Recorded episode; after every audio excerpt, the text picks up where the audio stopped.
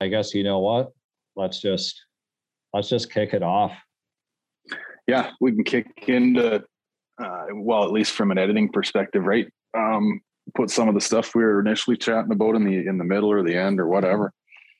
Well, I um, think we should try not to edit anything is, is the way I see yeah, it. Yeah, just let it rip. This is just raw. Like, let's just do it. Like, welcome to the, to the K A S L Infamous Project, roll into my five point oh podcast series.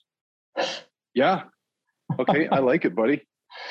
Um, I know it's funny. So I was, tonight I'm working on the, the ninety-one vert, and uh, well, you know how it is when you're trying to video it, whatever, you add like at least fifty percent at all times to anything you're trying to do, just to set the camera up and tell what you're, you know, the folks what you're doing. And, and anyway, I, I got, uh, as you texted me to say, hey, let's do this. I'm like mid, uh, mid roll in the GoPro. And I'm like, yeah, me and uh, the Infamous Project, we're putting together a, a podcast, and I haven't done a lot of talking about it because, well, I wasn't sure if the two dumb shits that we are could get this thing off the ground, but I guess we officially have.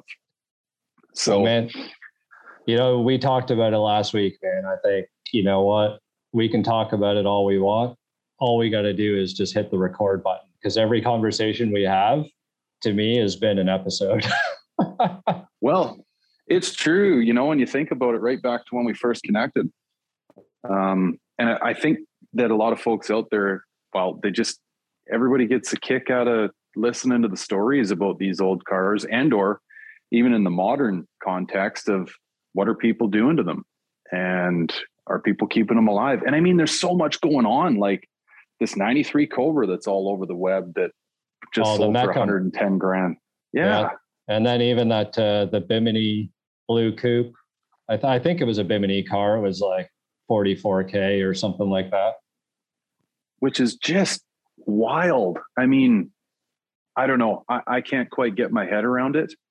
Well, um, you know, I was talking to Joey Boost earlier today, which needs to be a guest on this podcast at some point. And, and he said he would do it. So for anybody who might be listening, you know, be prepared for Joey Boost. But we were talking about um, not only the Mecham auction that just or just ended, but the Barrett Jackson that a couple of years back, where Dennis Collins had his collection of Fox bodies in there, that right. a lot of people say was the reason, or it was part of the reason for, I guess, this new trend and the price increase in the Fox bodies.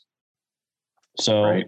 my opinion of that was that I don't think Dennis Collins was the reason for the increase in the market. I think Dennis Collins and Barrett Jackson were just the attention, or the, call it the stamp of the official, the Fox body market, or the new Fox body market is here. I think those cars were selling for that amount of money in the background at that caliber, but it was Barrett Jackson that said, this is actually happening to the rest of the world. And I, I think that's what shook things up. At least that's a little bit of my perspective of what happened. Yeah, I agree with you. I know I, I get some comments every once in a while on my YouTube channel that people are like, oh, it's you guys, all you Fox body guys that are driving the prices up of these damn cars. I'm like, no, like I've, I've been nuts about these cars since I was fifteen. Like, and I mean, okay, sure, the internet didn't really exist back then. Well, you had to, whatever, get off the phone and plug your fax machine cord into your computer to get on the internet. But it was a different time.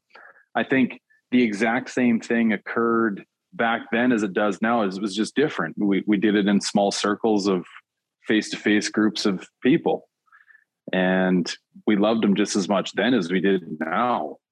Uh, I I truly don't think that us talking about them has made them any more popular. I think just like Barrett Jackson just makes them more um, prevalent, I guess. People see them a lot more now. And yeah, I think it's the, um, at the end of the day, it's supply and demand. That's, you know, it's, it's business one oh one. And that's what's been happening. And, and, and that's supply and demand started before that moment. Now, it wasn't always that way. You know what I mean? I remember paying eight grand for a, for a Fox body with a nice paint job, big wheels, non-replica wheels. I'm talking like O G R O H's or something like that, where the wheels were almost worth more than the car.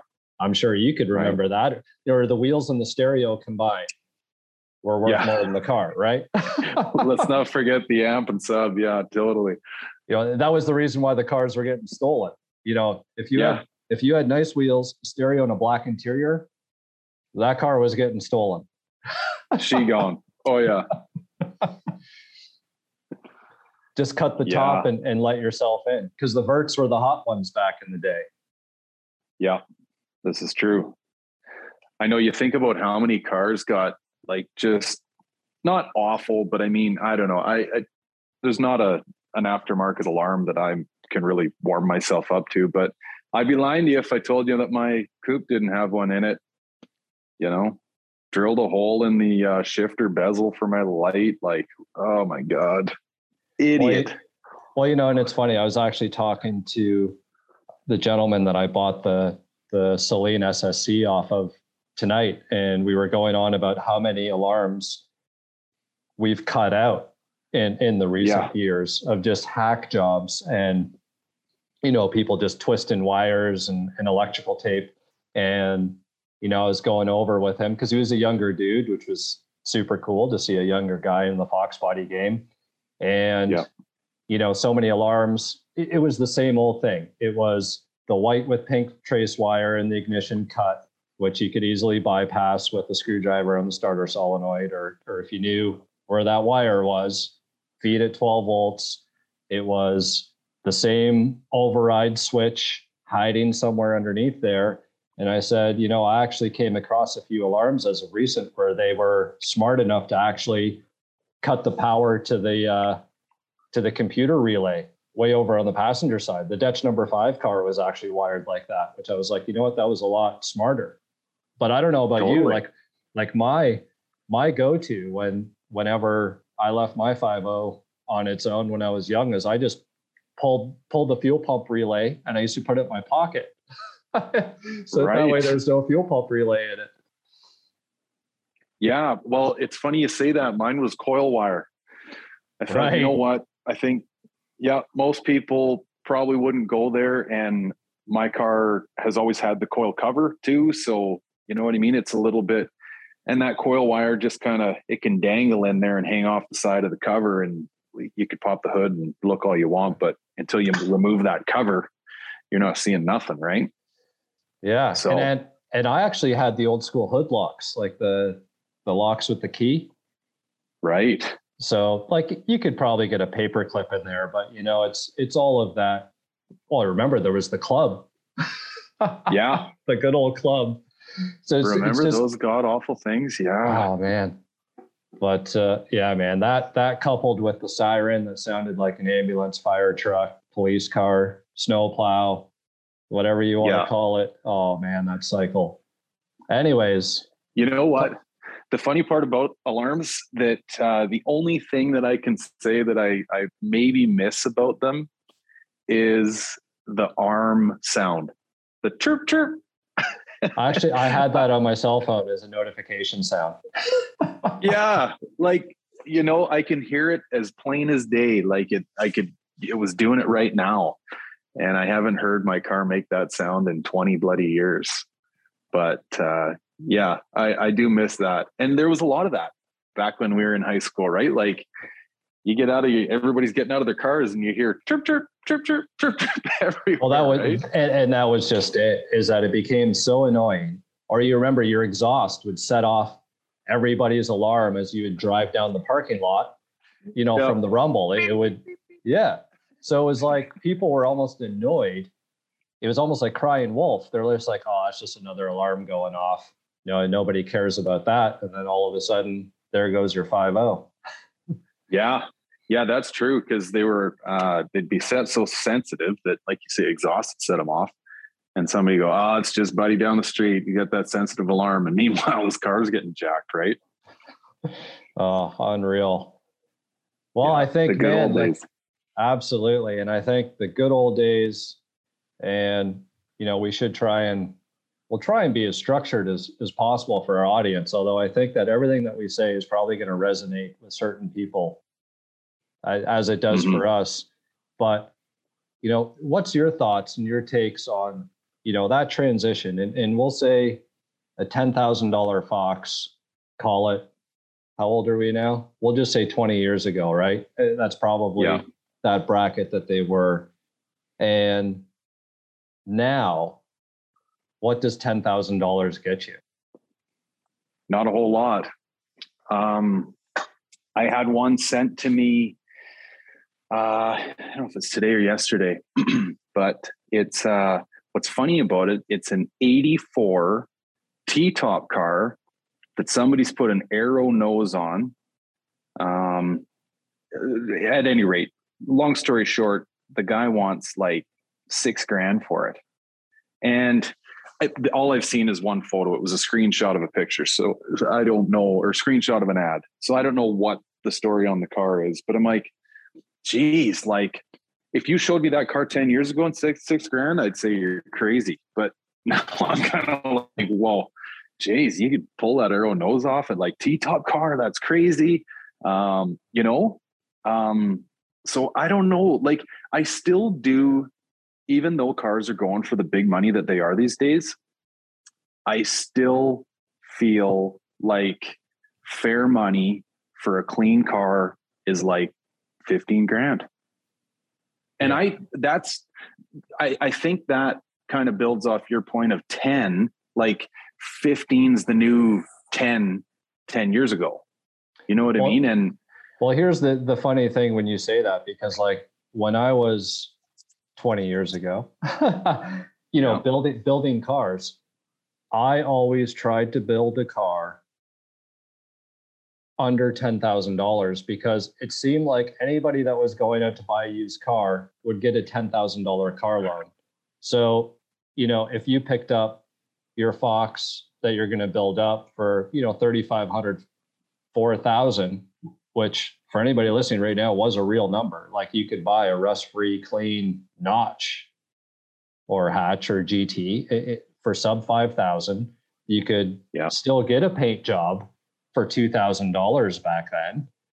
Yep. And what you do with the interior, how clean it was, like you got to remember twenty years ago, there was a lot less miles on these cars as well. So you were kind of dealing with a better base or a better foundation. You were just able to pretty them up. And if you kept, I guess, your overall investment somewhere around, you know, seven, seventy-five hundred dollars, and then you posted them up for, you know, ninety-five hundred bucks, just keep it underneath the ten grand so that they can use their ten thousand dollars or their, their leftover from their ten K loan, you know, to maybe do a few things that they want to do or their registration or their taxes or whatever it was.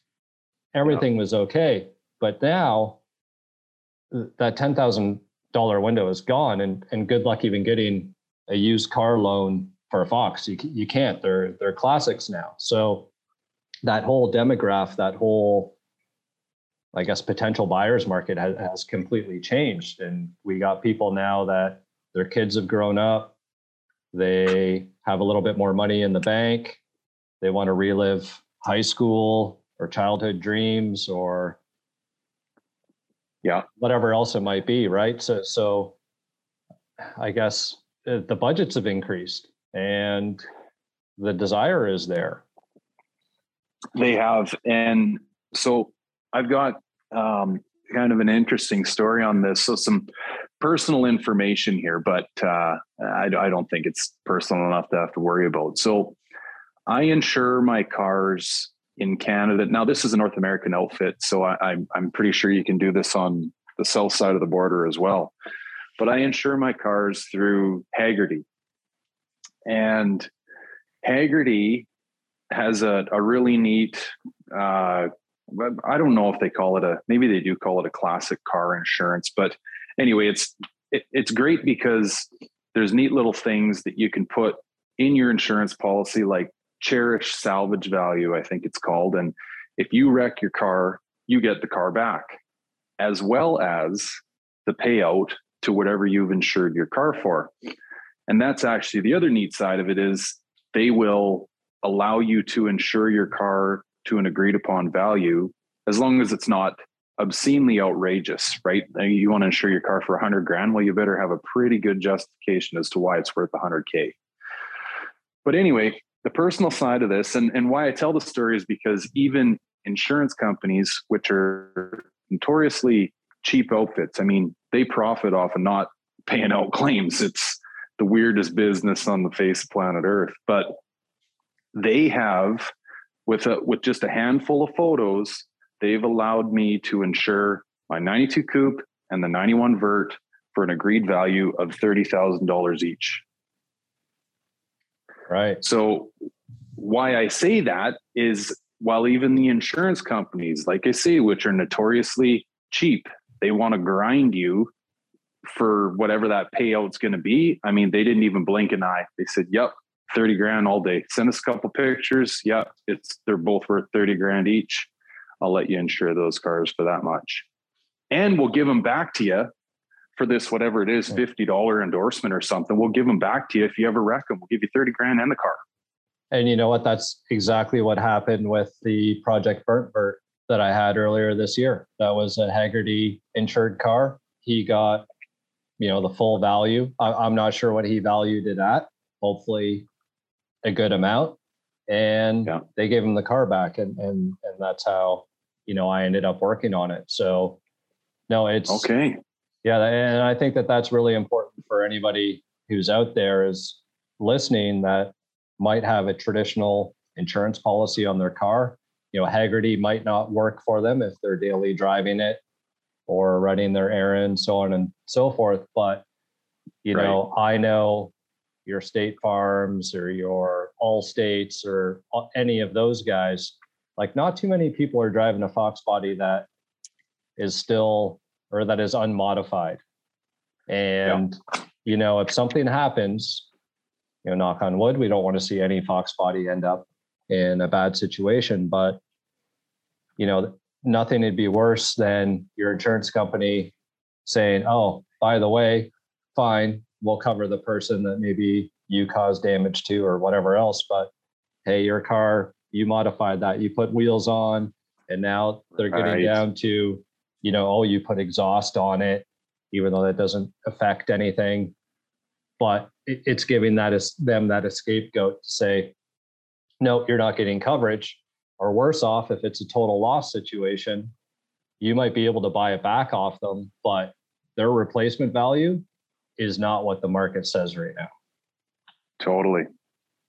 Well, it's funny because, you know, you see, it's almost like a, a yearly tradition. The uh, the Instagram post, somebody will get a trend started each and every year on, like, you know, what my insurance company thinks I drive and what I actually drive, right? It's the Ford Tempo versus the, and I, I mean, the first time I seen it, admittedly, I laughed, but then I was like, guys, like, this isn't funny. You know, like you, you shouldn't even pull it out of the driveway if that's the case, because we'll look at that fella. Was it Foxtoberfest that got rear-ended by the guy in that oh, white pickup? Uh, Mustang Kona. Week, uh, Kona Stang. Yeah. That yeah. poor bugger. And people were like, I read a bunch of the comments and they were lighting them up over like, man, didn't you have it insured and this and that? And I mean, he would be probably victim number one to, to like, you know, almost bring you to tears on how bad a situation he was in. And he probably, like you say, had it insured with whatever your standard run of the mill insurance outfit, and probably thought, well, you know, twelve grand or who knows, whatever the amount was, but that car was beautiful. Like no, top absolutely. To bottom. Yeah. And, and that's sort of, um, it's like the, um, maybe, maybe that guy that hit him wasn't insured. Right. So you got that whole, um, non-insured motor vehicle coverage, right? You know, so they were probably like, oh man, now we got to, it's not even us that should be paying. And now we got to pay because this guy wasn't insured. I don't know if that was the case, but you know, that could be the case in someone's situation. Yeah. Yeah, it's true. Yeah, you never know. Like maybe the guy's boozed up that runs India, or maybe he's driving with no license or whatever the case, right? And uh, next thing you know, yeah, your pride and joy has the trunk sitting on the roof. Like, yeah. oh my God. But man, that, he's making a awful. good comeback. He's making a great comeback. Yeah, I like, I, I really enjoyed following that. I mean, it, it, it pains me just know, I'm sure the guy is still vibrating, you know, like yeah. every second of every day. I, I don't know what I would be. I'm surprised there wasn't a video of him doing something I probably shouldn't say on the podcast to whoever was driving that truck. You know what I mean? Like yeah. that, oh, it just makes my blood boil, you know? Yeah. No, that's, and that's, but you know what? It's, it's something that has probably happened time and time again. Just now with social media, this stuff is hitting, you know, yeah. all of us end users, because now we have this new channel to be able to see this. But, you know, how yeah. many of those stories did we hear back in the day? You know, drunk driver hit me, or, and you know what, just as, and, and I'm not trying to add to the whole cliche about Mustang drivers, but, you know, right. a lot of people have wrecked their, their own stuff doing really stupid shit. yeah. Hey man, I, I've true. gone over a curb. I, I went over a curb myself when when I was young. You? I went. I you know I, I hit. I was leaving home. I was maybe it was my silver convertible. So it was my first, my very first vert. I think it was in two thousand. So we're we're twenty, twenty-one years ago, twenty-two years ago, and yeah. it was cold outside. My tires didn't have very much tread because I was a poor teenager with a Fox body. And I hit that yeah. gas pedal in second gear. I went sideways, and you know what? I had those stupid Ricer pedal covers. You remember those? Oh, black and or back black and powder coat what, gray what, kind of wor- thing. Worse, yeah. worse. My, mine were silver with blue. And oh. yeah, I'll admit it. I'll admit it. So my car goes sideways. I go to hit the brake. And because of those, and you know what? I always wore basketball shoes. Well, that was the thing that you did back then. And my foot hit the throttle with the brake. And what is going to do more in a Fox body, especially with a stock setup? Like, stock brakes suck. So that throttle just kept going. I went across their lawn. I hit their parked car right in the driver's side door, and it pushed oh, it no. into... It hit, it pushed it right into the car next to it. And oh. man, it, it happened all so fast. And I was just like, you know, you're in shock. And I get out, and of course the people come out of their house. I'm walking distance from my home. I just get out of my car, and I'm just like, I'm so sorry. I'll be right back. You know, I went home and I got my dad. I'm just like, dude, I, like I, I, I fucked up. yeah and and you know pretty they tough. walked they walked over with me, and, and you know the cops, they were actually pretty good. I just said, man, the, the throttle stuck, and and I didn't know I didn't realize what happened because it happened all so fast. And right. I just said the throttle stuck the throttle stuck and they're like, well, if you're telling us that there's a mechanical issue with the car, we're actually going to take it and we're going to have to do an investigation. And they're like, oh. um They're like, the reality is, you know what, you know, because I, I didn't have anything else on my record. There wasn't anything that really made me look bad. So they're like, we're just going to charge you with uh, failure to y- yield to your grade of the road or something like that. It, it was something with not too many points. And right. I did have accident forgiveness, thank God. But yeah. yeah, amazingly enough, you know, I hit a like a it was a Saturn, I think, which is all plastic. So yeah, it, plastic it, doors, fenders. Dude, it did so much damage. Like, I literally drove home. Like, I had a I had a mark in my wheel from the curb, and I lost my corner light on the passenger side, and, and I had some flaked paint. That was it. But wow. but it looked it looked horrible. Saturn folded like a cheap tent, and the old oh. box is like a Like an old dent side Ford pickup. Yeah. Hey, just bounced off it. Yeah. So, so there we go. That there's a, a true original, I guess, infamous story of, you know, no it, it happens to, it happens to the best of us. And it was later that I realized um, about the gas and the brake, because I had actually run into that issue before. And, and you know what, those are the types of aftermarket parts that are dangerous. And I think that yeah. we need to be conscious about, you know, and you would never think that maybe that would happen. But, you know, the pedals, once you put those covers on, the pedals were maybe half an inch apart. So yeah, uh, yeah. It, well, there you go. Yeah. No, and I mean, Foxes have a pretty close cluster of pedals to begin with. And then, yeah, I mean, those universal, well, I don't know, wherever they came from, China or something, I'm sure, uh, pedal add-ons, right? Like next thing you know, yeah, you're go to step on the gas, pile the brake, hit the clutch. Like it's just dangerous, right?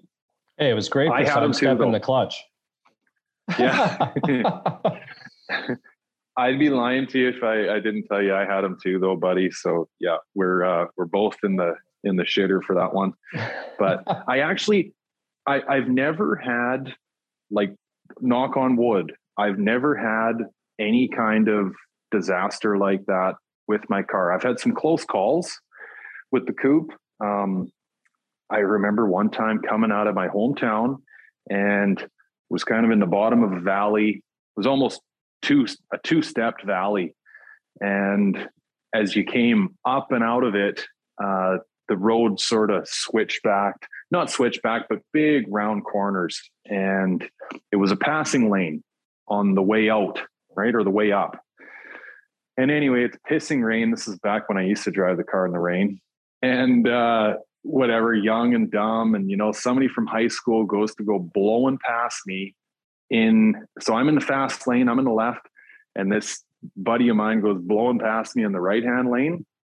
And I had a carload of people, a couple gals and me and a buddy, and I think I went from, I must have been coming up the hill in fourth, and tapped the throttle, threw it into third, and went right to the floor with it. I'm like, no way I'm letting this guy around me, right? And bang, I swapped ends as fast as I let the clutch out and went across the road, piled on the brakes. Like it was just all split second panics, right? And kind of went backwards into the ditch. Not even really much of a ditch though. It was just a soft shoulder, and everybody is looking at each other, not blinking, right? Eyes like saucers. Like, yeah, I think we're going to go home now. You know, like what in the hell? So I've had some close calls, but knock on wood, never had any disaster like that where I bounced into another car over a curb. Thank goodness. Oh, that's good. I'll, yeah, I'll knock on wood for you too, just to to make sure, because you know what, these these cars aren't as easily replaceable as they used to be back in the day. So it's uh, they're getting it. tough to find, man, and and that's all coming back to, you know, these these crazy amounts of money. And I think that we need to touch on the subject of these people that think their Fox bodies are worth a lot of money when when really they're not, right? Like we, yeah. we see the, we see the ads on Marketplace and and everywhere else, and and you know what, it's it's sad to a certain degree, because you know, we do see a lot of keyboard appraisers and heroes and and everything else. And I hate to see it when they do it on the cars that are actually worth the money that the people are asking. But right, there is definitely a big disconnect in the market, I feel. I feel like those cars, mind you, like you said, that should still be in the fifteen thousand dollars range that are now realistically probably twenty to twenty-five. Yeah. And then there's the people that are asking somewhere between fifteen and twenty, and their cars are, you know, sub ten. You know, they, they got, yeah. if, if they all parked those cars and, and just didn't do anything to them and sat on them for maybe ten more years, you know what, maybe, maybe they would be, they'd turn into some barn finds that need every panel replaced and, and everything else. And maybe people will still go after them. I don't know. What do you think? Well, it's true, right? Like, and I think, what happens is, so I, I don't know. I, I, I don't claim that I'm, you know, some guru at taking these things apart and putting them back together. I mean, like yourself, I, I was just hard knocks. You know what I mean? You just, you screwed so many things up as a kid. You just learned how to do it the right way, you know? So, but with that said, I do enjoy taking them apart and putting them back together. There's nothing funner for me anyway, it's kind of whatever, maybe explains how sick in the head I am, but I like putting a fresh set of door rubbers on a car, and like you crack that door and the, the whole door jamb area just looks brand new. So what people don't realize, and I think the people that don't realize it are the ones that have never done that or gone to those lengths trying to bring a car back to life, is they just go, oh yeah, shot door rubbers and all of this thing's worth twenty-five thousand. It's like, well, wait a minute. Do you realize how much time and effort and parts money needs to go into making that an actual twenty-five thousand dollars car? I don't think they do. I, I don't even, I'm sure some of them don't even know which end of a screwdriver to use. So, and there's a lot, like, you know, granted, the L M Rs and American Muscles, C J Pony Parts, like those outfits, I think, well, we get kind of smoked up here in Canada because we got to pay exchange and duty and shipping and everything. But the parts, you know, you can get a set of door rubbers for whatever it is, thirty-five, forty bucks American. And that is worth the money. But, well, nobody up here anyway orders just door rubbers. You got to throw a whole pile of stuff in the box and make it worth your while, or else you get absolutely hosed on shipping, you know? So next thing, it's like going to Costco. Nobody goes to Costco and buys deodorant. You walk out of there spending a thousand bucks, right? Yeah. Like, oh, I need one of these new massage guns and I need a, what, you know, like next thing you know, it's like uh, Lloyd Christmas walking out of the gas station with the nudie mags and the foam hat, you know? But well, yeah, I don't think people realize the time, the effort, and or the funds that need to go into these cars to, to bring them up to that standard.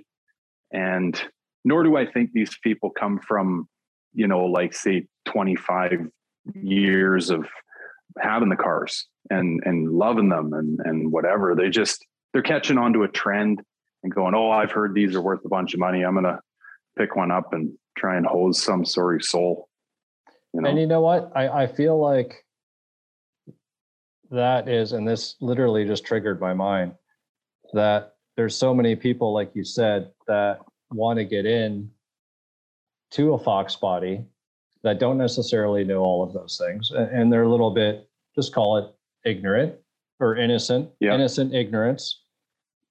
Yeah. And by not knowing that stuff, they're, their expectation levels are a lot different. And what happens is they still want to get involved. They might not know everything, and, and they'll know the basics.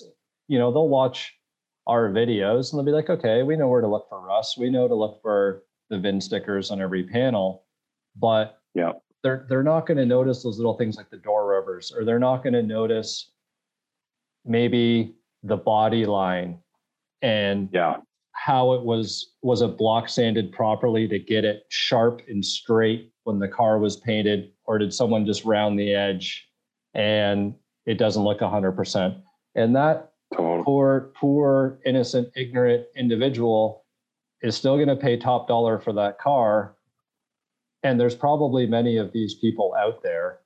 And unfortunately, mm-hmm. that is inflating the value of that pool of cars. And I think it's everything that lives between fifteen and thirty thousand dollars. And, yeah, you know, I did that video, I think earlier last year. It's supposed to be an all original coupe. I drove the hour and a half, had the car trailer, had the cash, and I got, I was probably twenty-five feet away from the car and I knew, nope. And I turned around right. and left, because you can, if you really know what you're looking for, you'll be able to spot it from a mile away and you'll just turn around.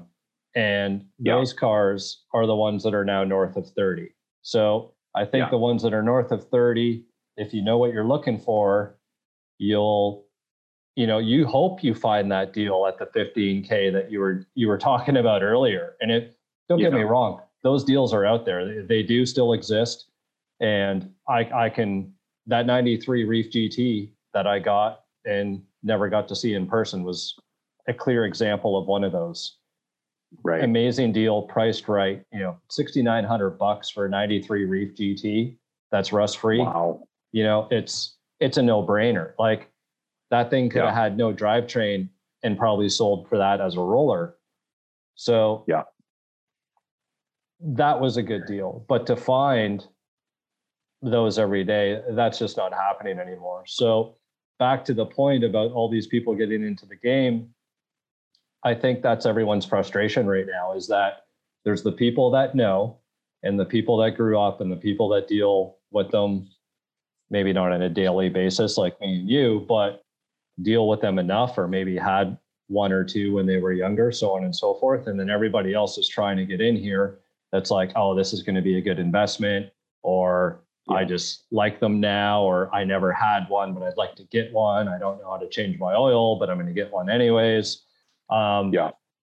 Th- that whole area is just, it's insane. And it's, it's, it's a dogfight constantly. Like it's, I don't even know how to explain it. Like we see it every day, and it's, it's a shit show.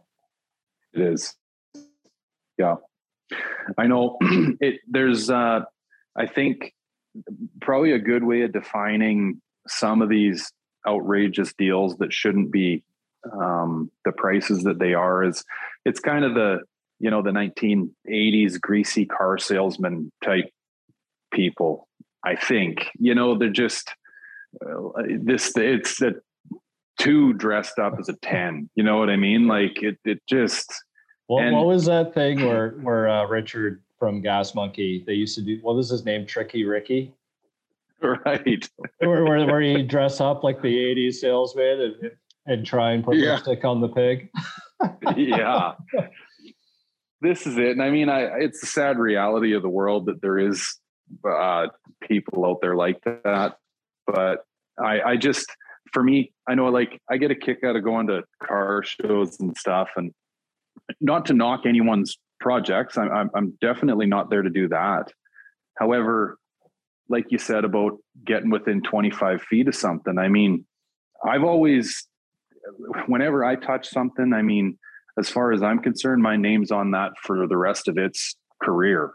And I would hate, like I, I lie awake at night panicking over some of the shit I did as a kid to cars, you know, like just, oh my God, I can't believe I put a wood screw there. Like, what was I doing? You know, but, and that's the difference, I think, is you got these cars that have been, the interiors are put together with wood screws. You got tech screws holding the uh, door sill plates on, and you're like, what is going on here? Like, you know, for twenty bucks, you get a zip ties. Oh, right. And in my opinion, that's, that's the difference maker. So, you know, you got the right screws where the screws should be.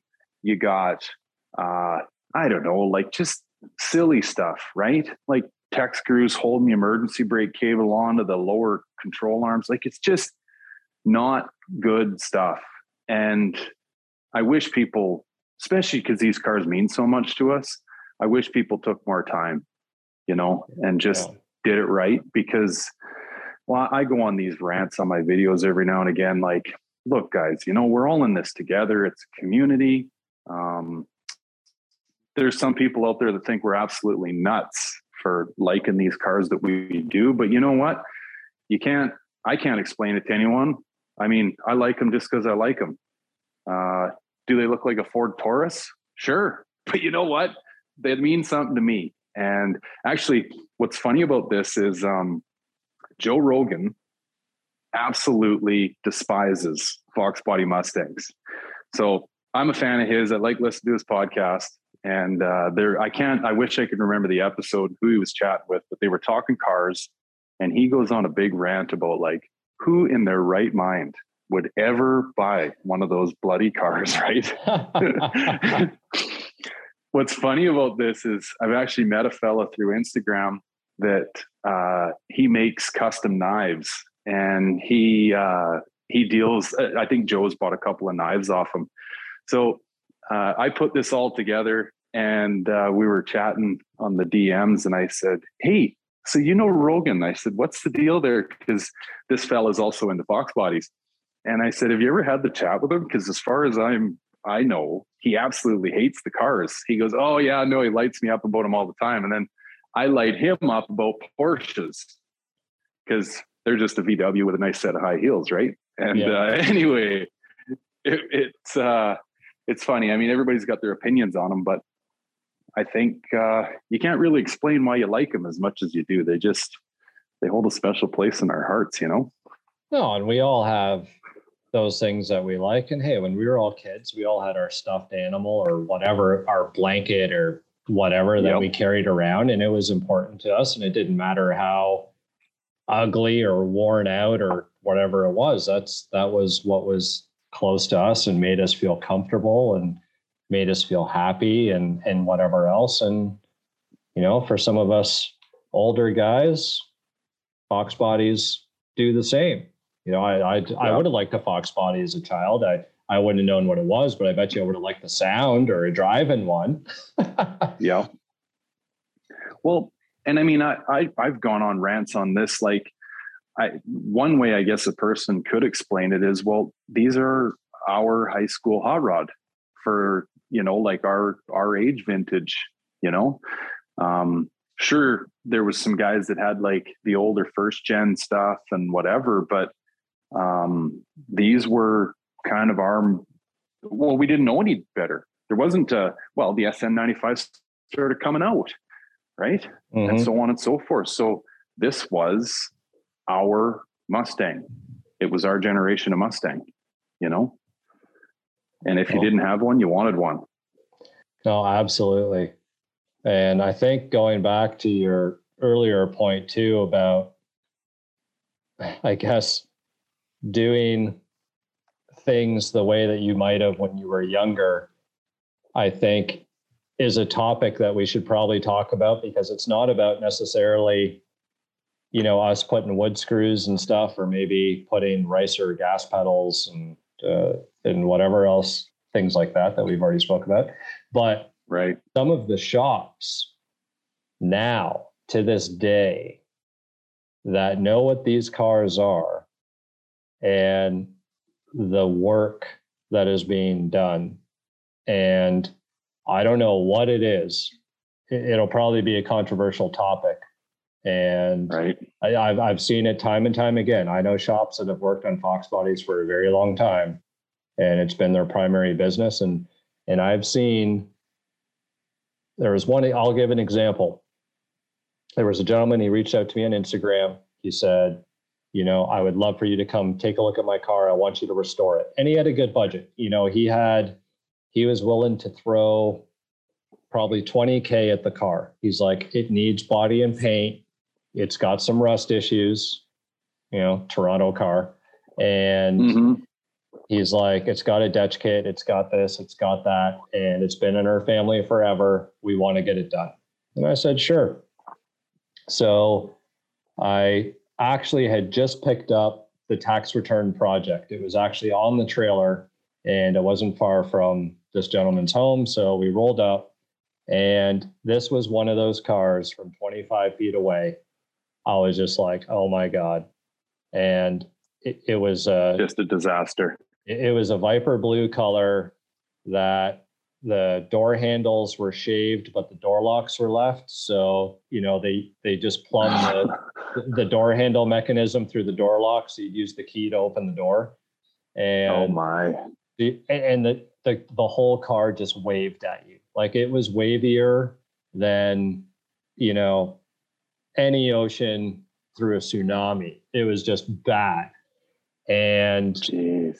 um it it actually had, and you could see it, it wasn't tinted. It was a white and blue interior, but it was like that ricer, like the dash was painted white and the seats were the vinyl white with blue inserts. Like, it was, oh my, it, it was a basket case, but sort of like a timepiece of the early nineties at the same time. So I walk up to this thing and I look underneath it, and man, like, I have seen bad rust, but like the rear frame rails gone, like where the exhaust hangers are on the back for your tailpipes that are bolted up, and those rear frame rails non-existent. Yeah.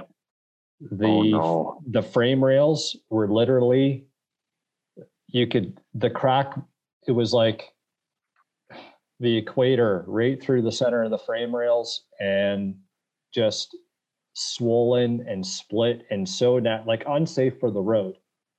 Yeah. And I'm like, man, you really, I'm like, anything is possible with the right amount of money. But I'm like, even at twenty K, like you might get past the rust repair. You're still never yeah. going to get rid of all the rust. And then you have everything else that you want to do to the car. So he says to me, well, I just spent three thousand five hundred dollars in new suspension and brakes at X Y Z shop.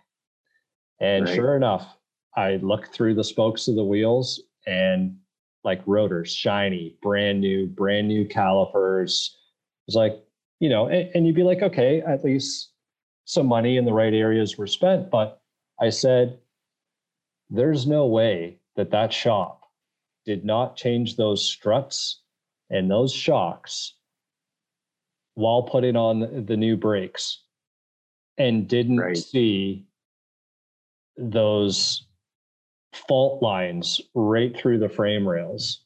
And yeah. why would they not say or tell you, we will not work on this car? And this, like, it was, I'm telling you, like, it was unsafe for the road. And this reputable shop took this guy's money, did the work, and then he was left. I'm like, dude, you just wasted three thousand five hundred bucks. I'm like, you might as well just take that stuff off and go and sell it. And I'm like, this is a parts car. And he almost bought the, the tax return car, but luckily enough, uh, there was a friend of the family that had a notch, and they ended up working a deal uh, privately. My understanding was he got a really good deal. They gave up on the emotional attachment that they had with this car, which good on them. I, I think that that's a really big thing too, is, is to understand when to say this car is too far gone and, and start with something else. But yeah, man, like yeah. this work that is being done, you know, the backyard mechanics is one thing. I saw another car a few weeks ago. Someone took long strand fiberglass and they just spread that on the frame rail and sprayed black spray paint over it like somebody wouldn't see. Meanwhile, it's like uh-huh. swollen an inch inward, like pretty much touching uh-huh. the headers. It's swollen so bad. Like that I get. That that's some backyard hustler, flipper, scammer, whatever you want to call them, trying to make a quick buck. But when we got shops yeah. that are doing this type of stuff, like, man, we got to we got to help like however we can. Like me and you can't work on yeah. everybody's car as much as we would like to. It's just physically impossible. But I think well we we need to do something with with the quality out there. Well, and I think this platform and even our our YouTube channels will help with that, because you know the more we talk about it and the more awareness we bring to it, I think it'll help. um I know I feel awful for for people out there, and I mean it's no no real fault of their own if, say, yeah, some greaseball, I guess, sells them a, a, a shitty bill of goods, you know. But um, I know there's, I think we've all done a video on like, you know, things to watch for with these cars. Uh, everyone out there that's kind of got a, a bit of a YouTube channel or or a way of getting this information out, but it's still almost not enough. Um, whereas I guess that's maybe where this fills in the gap, right? As you and I chatted before we even did it, we thought, well, this would be a nice way for people to just go about doing whatever it is they're doing around the house or at work and, and listen to us chat. And we can bring up some, some of the more, well, things that we're seeing, you know, throughout the day to day, and, or just some, um, some of the more common things that have always been there that you need to watch for. But I think it's, one of the things that that I don't think enough people um, give uh, enough credit to, or, or maybe pay enough attention to, is just, and this is something that that I try to use. I like almost call it like your your spidey sense or your moral compass. Like when I get around a car, like not that I can feel something, but like you know what I mean. It's just that gut feeling, instinct. Like you're, it, yeah, man. It like. Something if something feels off but everything looks right, follow your gut every bloody time, because there's nothing worse than going against your gut. And chances are it's something you can't see, but your like soul is speaking to you saying, run, don't do this. I know they're hard to find and I know they're going up in value, but do not buy this one. Like hell. Well, you've done way more of these than I have, but I mean that ninety-one Vert, sight unseen, but my gut, I, I said to all my closest buddies, I'm, they're telling me I'm crazy. And I'm like, I, guys, I got a good feeling. Like these people are unreal. The photos, the videos, I mean, there was nothing they didn't hesitate to show me. And, uh, I mean, hell, my gut feeling worked for me from Rowlett, Texas, all the way up here to B C, Canada, you know, like, so there is something to be said about that. If, I don't know how, maybe I'm just blessed and I've got a little bit more of it than, than most, but if you just, when you get around these cars, like quiet your mind and just get a feel for it. Cause there's things that, I mean, even you and I, like you can roll around a flashlight and a magnet and do all your due diligence, but well, hell, look at that em- emerald green one you got. Yeah. Right. Pull the carpet up and what the hell is this? Is the guy been pissing through the floorboards? Like what's going on here? No, absolutely, man. And, and you know what? And, and I still, I lucked out in the end because, you know, the seller owned up. Well, he didn't own up like he knew, but he, he owned up to say, okay, you know, I'm sorry that that was a situation. And, and, and he made it right because he offered to, uh, to, to cover the cost to, to repair that. Now.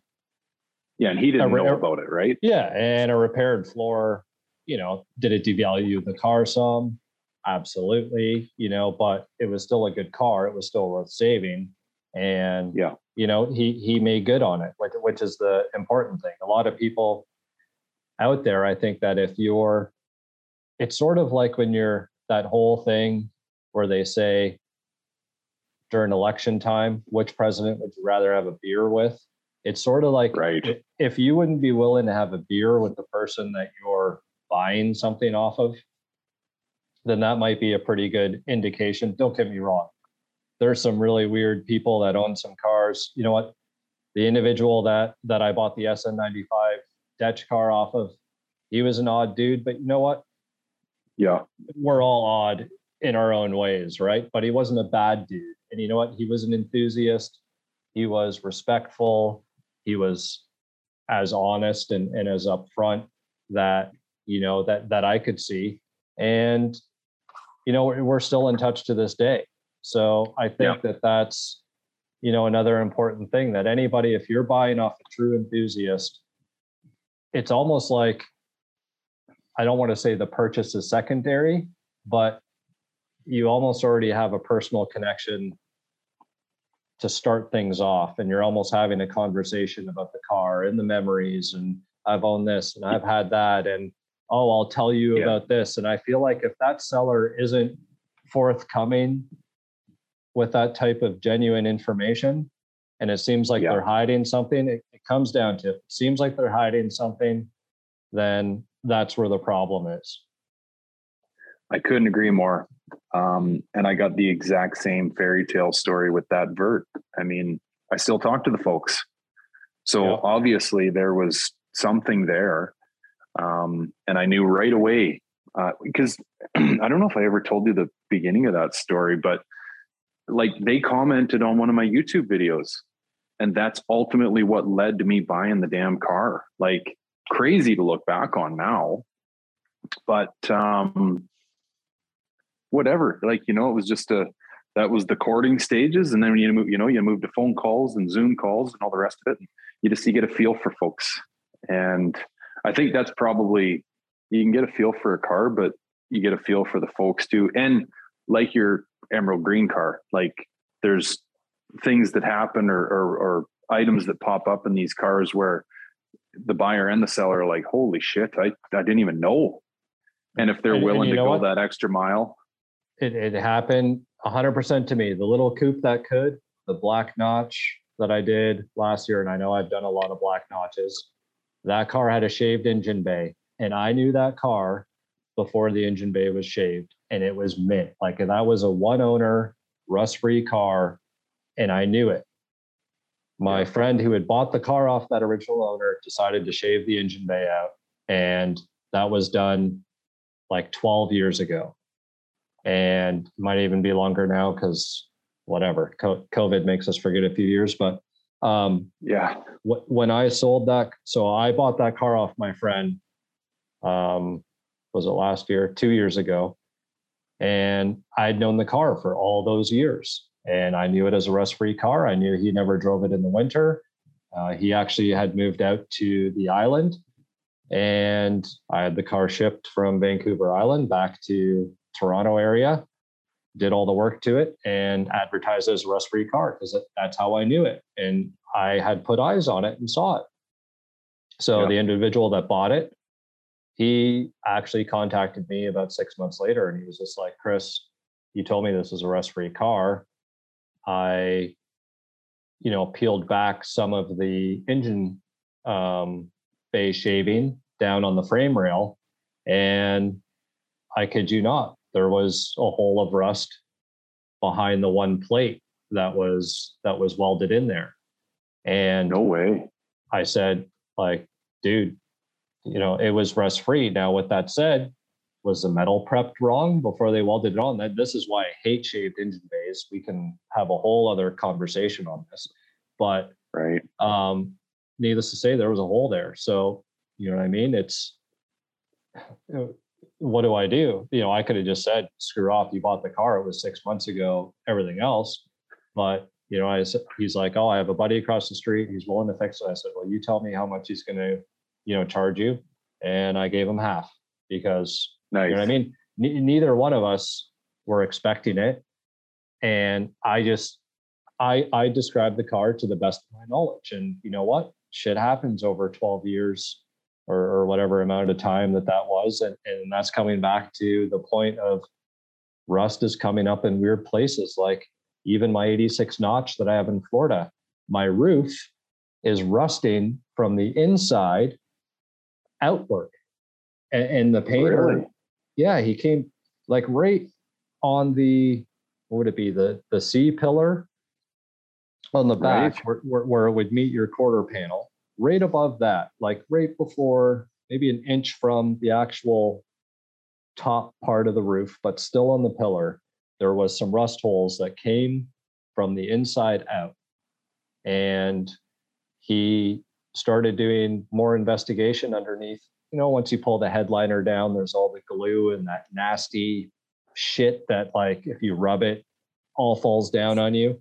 So yeah, yeah, he had he had you know removed all of that, and there was tons of what just looked like it surface rust, but it was actually worse. It, it it was it was pits that were working their way, and in the end, our, our was weakening the structural integrity of the roof, which is an integral part of a unibody car. Like you need a solid yeah. roof. He's like, I can blast this dude, but in reality, you need a roof skid.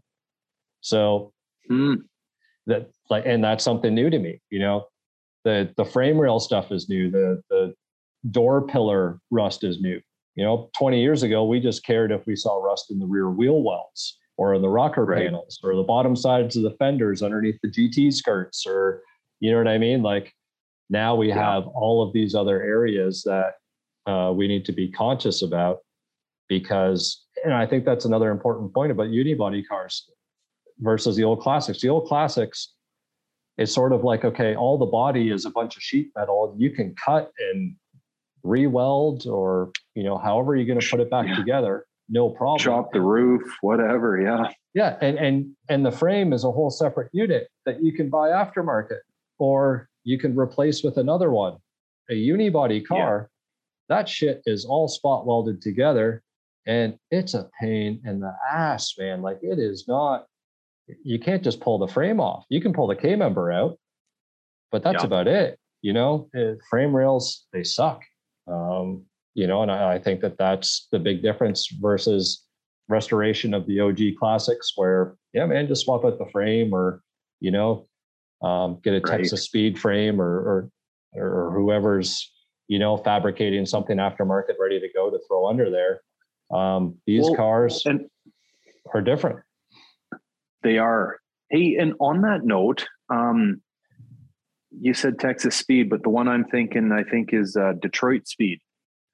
What yes. do you know much about that? Like, because they're selling, I could be wrong on this, but they're selling a bit of a, a chassis, if you will, for the Fox platform, right? That's the whole rear end setup, isn't it? Like the whole back half setup. Is that the one you're thinking of? Well, shit. And maybe I should have done my homework before I asked the question, but maybe I was not Texas. Maybe, maybe it's Detroit Speed and I'm thinking Texas, something else. They all share well, all the yeah. same words, right? But um, there right. is a Detroit Speed thing. There is something for race cars that they introduced in the rear. And I almost want to say it's like, for the racers, the next best thing compared to like an I R S. Okay. I think. I, I could be wrong with that. Maybe we need to do some homework and we can report back. We do, yeah. Because I I think if I've got uh, whatever, it's a pretty foggy uh, thought in my head, but I want to say it's like essentially you cut the unibody frame rails out of a Fox and you drop the Fox platform on top of this chassis. I mean, I think it's almost like giving a Fox a frame. Really? Well, you know what? Yeah. I'm in front of my computer here, so I'm going to do a quick little Google. Because yeah, I've I've watched some videos on uh, that Detroit Speed. Those guys, uh, they definitely seem like, you know, the real deal. Well, their car um, won at the Foxtoberfest. I believe it was oh. their car. Um, it was a eighty-six uh, G T that I think was Detroit Speed. Okay. So I'm yeah, just looking now. So yeah, they have. They're more. They have a full rear suspension setup kit that definitely integrates in everything in your rear frame rails and that whole upper area. And yeah, they're not cheap. I'm seeing stuff all the way to like forty-five hundred bucks. Yeah.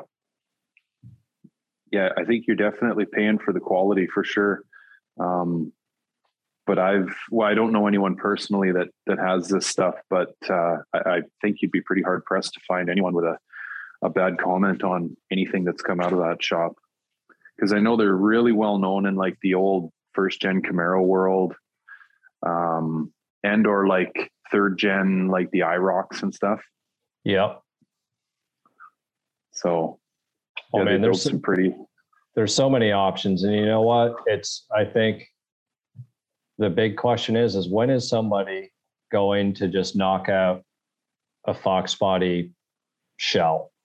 You know what I mean? Right. Here you go. Reproduced. Here's your shell. Throw whatever suspension, do whatever reinforcement, you know, do whatever. Cause, cause every other panel or component is pretty much there. You know, it's just yeah. a matter of, of putting everything together. This is true. I mean, well, you've got the likes of uh, Daniel Carpenter, right? I mean, they're doing Bronco stuff that, um, I think you could pretty much buy a Bronco, you know? Well, you uh, well, can buy an Eleanor, right? You can do a whole Eleanor. Well, yeah, right? True. So, you know, will these cars, I guess, potentially get to that level? You know, at what point, you know, and I maybe that's a little bit of the difference as well. You know, you got a coupe versus a hatch, potentially. You know, vert's not yeah. a big deal because you could just cut the roof off of the coupe in, in reality, but Um, you know, is, is there is there a market for that, or will there be a market for it? And I'd be curious to see what type of quality would be produced from it. The value would never be there. You know, we've seen it with the uh, the A C Cobra kit cars. We know what the real ones go for versus what somebody's put together one or, or kit is worth. Yeah. Yeah, very true. I, I just, I don't know how they, anyone for that matter, would go about doing it. I mean, you'd need all the original Ford tooling, to which I'm, I've actually always been curious, um, going back to that Daniel Carpenter. I, I've always been curious if like, I, I want to know that backstory, because for him to be able to recreate a lot of these like O E M bits and pieces for these cars, um, you know what I mean? Like, was your cousin at Ford? Like, how did this happen? How do you have that tooling, you know? Yeah, um, I'm um, sure there's there's a reason or, or a way behind it. Well, it's sort of like that shell that uh, that I found two years ago. It was that Fox Body Coupe shell that had never been oh, fully right. assembled at, at the plant, right? So that was a car that they took off the assembly line and sent it off to whoever had the contract for the carpeting. So it was used for them to do the carpet mold, test fitting, whatever. At least that's the story that we were told. So the car never got a V I N number, but it had its fenders, it had the doors, the sh- you know, the shell and it uh, as a whole. I believe it had a trunk lid, and it had the one, there was no wiring anywhere except for that pigtail in the transmission tunnel that would go to, I guess it would be like your speed sensor and right.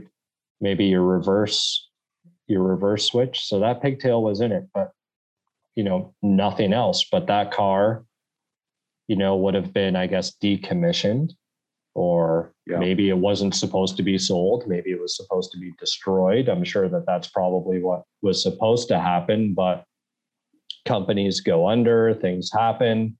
So yeah. maybe those, because those tooling products, and Daniel Carpenter always did, or always has done from what I've seen, like, you know, taillights, armrests, you know, all of those, like, not actual body pieces, right? It's all the, the interior, yeah. exterior pieces. And all of those things were always outsourced to other companies. You know, I know, right. Uh, for example, there's a company back in Lindsay, Ontario. I forget the name of it, but they do like all the door handles for okay. a certain supplier, like how Siemens would do gauge or instrument clusters. So they all have the tooling products. So maybe Daniel had access to whoever was doing those contracts and just managed to get those parts, because it wasn't, he didn't need to go to Ford. He just needed to go to whoever had the contract. Yeah. Well, and another funny thing about this, and geez, I, I, I'd sure love it if this um, podcast and our conversations make their way around the world, because I know that there's, there's various bits and pieces. So say like uh, eighty-seven through ninety-three, um, uh, dash, right? Like gauge surround. Um, that was made in Mexico. And I, I mean, I don't know. I, maybe it's just my, whatever, sick head and the way I think, but I'm like, I wonder if there's, you know, a mold laying in a field somewhere in, you know, Mexico, and you could, whatever, track down some old fella or gal that worked on the line, and you know what I mean? And they go, yeah, no, it's laying out in that field right there. No, I, you know, I, re- I, I wouldn't be surprised. And I say it because I've sort of seen it through myself and, and all the parts on the cars that I've had in various places over the years. You know, for, for anybody that knows me and some of my history, you know, living overseas and been in yeah. Canada, been in the U S, and I literally have cars and parts stashed. I, I've done better now. I'm a little bit more centralized, but at one point I had stuff sitting at one friend's place and stuff at another, and it almost got to the point. Well, actually, I'll, I should be honest with myself. I, I'm still to a certain degree at the point where I forget what I have. And right. there's times where it's like, my friend will be like, do you know you have this at my house still? And I'll be like, oh, I completely forgot.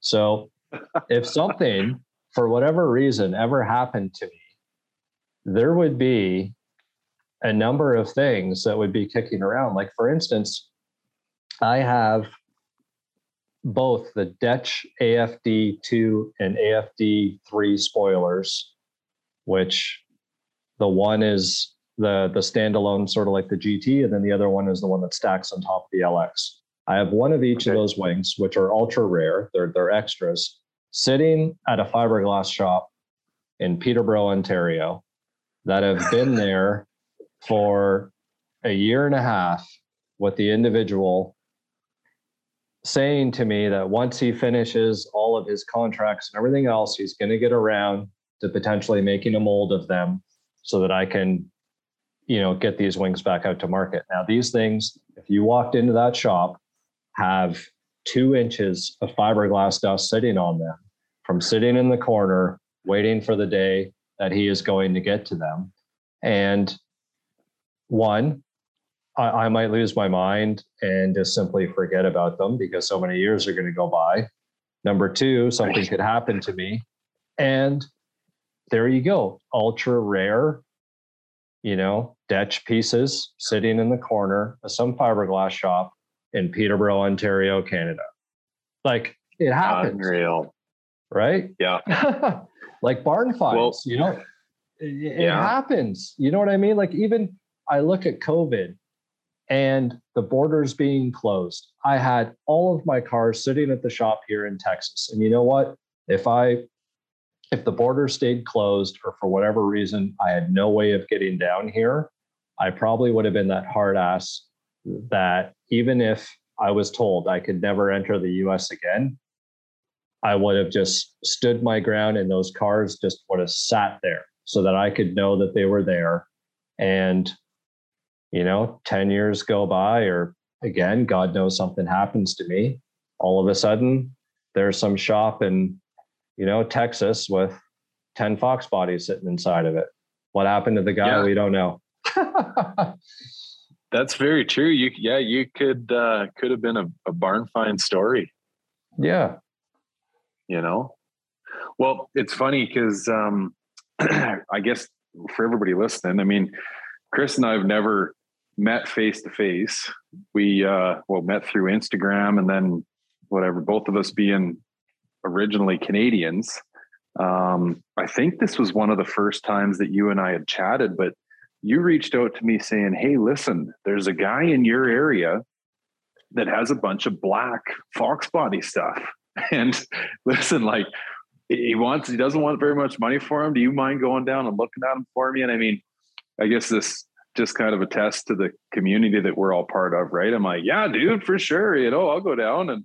And anyway, uh, go down and whatever, bought all these bits and pieces, right? I still got them sitting here in my garage.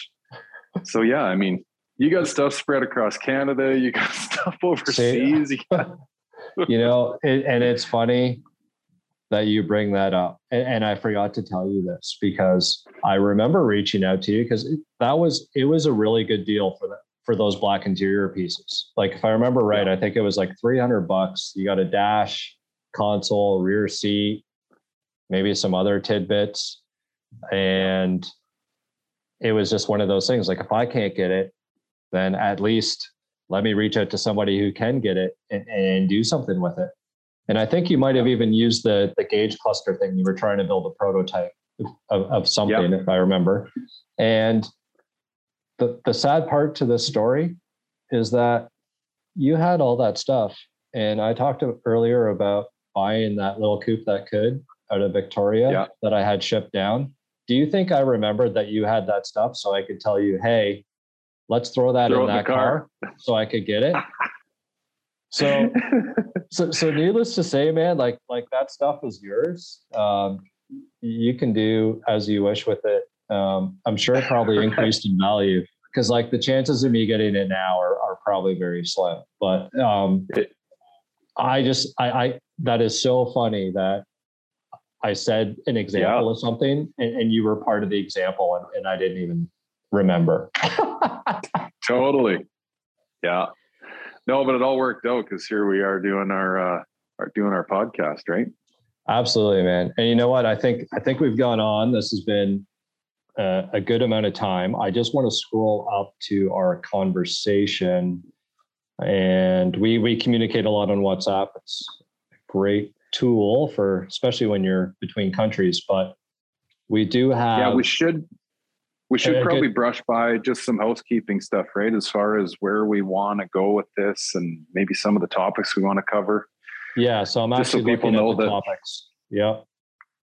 Yeah. Just so people know that this isn't, uh, or who knows? I mean, maybe people get a kick out of just listening to two crazy Canucks yakking away about cars. I don't know. Absolutely. And I think, you know what, there was so much that we just covered in this conversation. It's like, how do you, and I think it's all relevant and it's all important despite, you know, because we talked about the prices, we talked about the trends, and we talked about rust, and we talked about, you know, alarm systems and cars getting stolen. And uh, there, there's, there's just so much, which I think yeah. proves the point that we can keep going with this. Yeah. one hundred percent.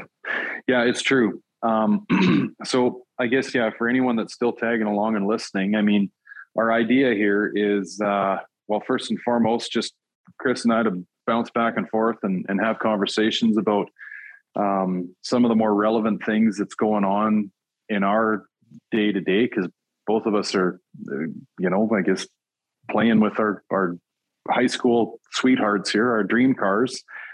And uh, the idea is this will kind of fill the gaps between our more, you know, staged YouTube production stuff. And it's another way for us to, um, or I guess for those listening to, to get to know us a little bit better and cover some hot topics that we think, I mean, we're just looking at it like, well, if it interests us, it probably interests everyone else out there that's into these cars too. Um, and I mean, we're not into just these cars either. I mean, you know, Chris was doing a Corvette with his dad, and I'm working on an old Chevy and whatever, like, you know, we're just, we're gearheads at heart. Um, it's just, if you got a choice or your, your number one pick, if you had to go out tired and worn out after the day, you'd like to turn wrenches on an old Fox body. So, and like you say, you've got an S N ninety-five. I mean, we can, I know enough about the just the Mustang genre to go on for days and days. So, um, but yeah, I mean, some more Fox body oriented, oriented topics. Um, this is just a, a high level brush by of a lot of it, but pricing, I think that'll most likely come up in uh, at least every couple weeks. Man, I you think know? we're just, we're um, just going to end up touching on it on, you know, things naturally. Like I'm looking at the list here. And you know what, it, it might even be worth trying to maybe even put this at the beginning of, of this podcast, just so that people can kind of get a little bit more context around it. As, you know, as, as casual, you know, as it was, and, and how you mentioned, like, this is going to be sort of just raw, uncensored, unrehearsed, just go at it. Like, you know, me and you and whoever's listening, it's like, we're all just having a conversation, drinking beers in the garage and telling it how yep. it is. So, you know, I'm just looking at these topics that we were brainstorming on, you know, the Fox body pricing and the trends, why we love Fox bodies, and, you know, even original Foxes versus modified. And what else is in here? Like a lot of this stuff, we, we've even engine bay shaving and paint. We even touched on that today, just in, in this general conversation. But I think some topics, like some focused topics that we will be hitting, you know, we want to talk about the specialty Mustangs that are pulling top dollar, like the ninety-three Cobra R, Cobra Salenes, four eye yeah. Foxes, uh, touching on the Middle East market, because there's such an amazing following, you know, Kuwait, Bahrain, they love Fox bodies over there. So we've been in touch with, um, a number of individuals through Instagram and other social media platforms. So we'd love to get them in and get, you know, their views and their perspectives, you know, being overseas where, where the Fox wasn't available. So that'll be cool. Um, I think uh, me and Gary both owning convertibles, we need to have a convertible discussion. Um, hands down. Yeah, absolutely. We'll talk about body kits, because that's another one that we share. We got, we both have coupes with body kits, and we both have convertibles. I um, want, like, okay, it's so funny you say this, because I I wanted to to run down this road with you tonight or today, whatever. And however, I'm like holding back heavily because I think we could eat up hours on it alone. Um, yeah, the whole body kit on a coupe thing. So, because and it is it's a fairly recent uh, hot topic, right? I, I I've actually had some people reach out to me. Uh, I call them keyboard warriors, going, you got to watch Ken's video. What kind of an idiot are you? You got a body kit on your coupe. It's like number two on his top ten hate box body. Don't do it to your car list. Yeah. Like, oh God, thanks for the comment, bud. I really appreciate it, you know?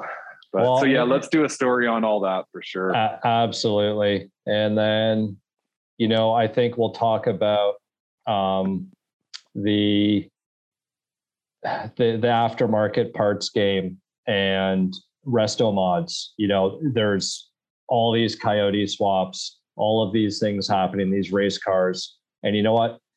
We'll stir the pot, right? Because what's yeah. the difference of, of changing? You know, we could argue you took out that O G push rod motor for something modular and you're giving us a hard time just because we put a body kit on the car. Like, come on. Anyways, um, we'll, we'll talk about floor bangers. We'll talk about, you know, well, S N ninety-fives, are they up and coming? Will they, will they be like the Fox bodies did? We'll talk about, you know, youth, you know, engaging. And, and today was, I love what happened today with the, I don't want to call him a kid, uh, a younger enthusiast. Younger fella. Yep. That, yeah. that I bought the Saleen from tonight, you know, meeting someone who's twenty-four years old and just so knowledgeable, so passionate. And I don't know, like I, I meet so many bullshitters that are my age and older, and to meet someone who's twenty-four years old, who's composed and has a proper conversation with me, like mad respect, you know, that, that, that was just amazing. So um, I couldn't I think- agree more, buddy. You know, and I'm actually uh, funny enough, as I walk around my garage chatting with you, I've got four vintage, I got a five oh Tech Guide, Mustangs and Fast Fords. I got a Super Ford and I got a five oh Mustang mag sitting here on my bench. And building off of this uh, younger fella that you got the Saleen from, I mean, we all we had was the mags. Like, we didn't have people like you and I, let's say. Uh, and I mean, I don't think I'm pumping our tires here. We just, through dumb luck and default, we've been around these cars for X amount of years. And so this next generation, I mean, I get folks that reach out to me all the time, like, hey man, I'm sixteen and I, I just bought my first Fox. What do you recommend? I'm like, holy shit. Like, how much time do you got? You know, like, so I think that in itself would be a great topic for that next gen. And actually what's funny is, Uh, that podcast that you guys did at uh, Foxtoberfest, and you know they were trying to. I think the the moderator, I forget the fella's name, but he was Steve saying Hall. Like, okay, yeah. So Steve Hall, and he says, okay, like you know these this Mustang Club of America, you know, like they're a little uppity and and they don't want to let the new guys in. And I'm like, well, okay, well, not that I'm the leader of this community or anything, but I'll be the first one to say like, all are welcome. The only ones that aren't are the shitheads. Okay. Keep them. But anybody that wants to join and you're interested and you're, you know, intrigued with these things, like, man, this podcast and, and our YouTube channels are for you, you know, cause uh, all colors, creeds, and whatever walks of life, like bring it, you know? Yeah, absolutely. And I think, yeah, we'll, we'll bring some guests on the podcast as well. I think it would be great, whether it's just a random enthusiast, you know, that wants to engage with us and, and tell us their story, no matter yeah. what it might be, and get some other fellow influencers in here and, you know, engage with them and get their thoughts on some of these topics. Uh, you know, we'll get Ken from Blue Oval Media in here. We'll talk about monster tacks on the dash and, and body kits and coupes. and um, well, we'll have a good old time. Yeah, agreed. No, I like it. I think it'll be fun. And, uh, yeah, I know that, uh, well, Caleb at Foxcast, he tried this a while ago, and and um, I, I mean, I, I think maybe you can track down some of those original episodes that he did a podcast on. But I think our our world needs a little bit more of this. You know, well, you know, everybody's what? looking for good content to listen to, and yeah, and and you know, I started live streaming in two thousand nine. I think I was ahead of the curve on that one, and yeah. you know what I mean. It it. It got some traction, but I don't think it got the traction necessarily that it deserved because it was just so new. And I, I think maybe that was the same thing for Caleb, but we'll see. Who knows? Maybe, maybe people just want to watch our YouTube videos and, and they don't want to listen to this. That's fine too, but at least we can say we did it.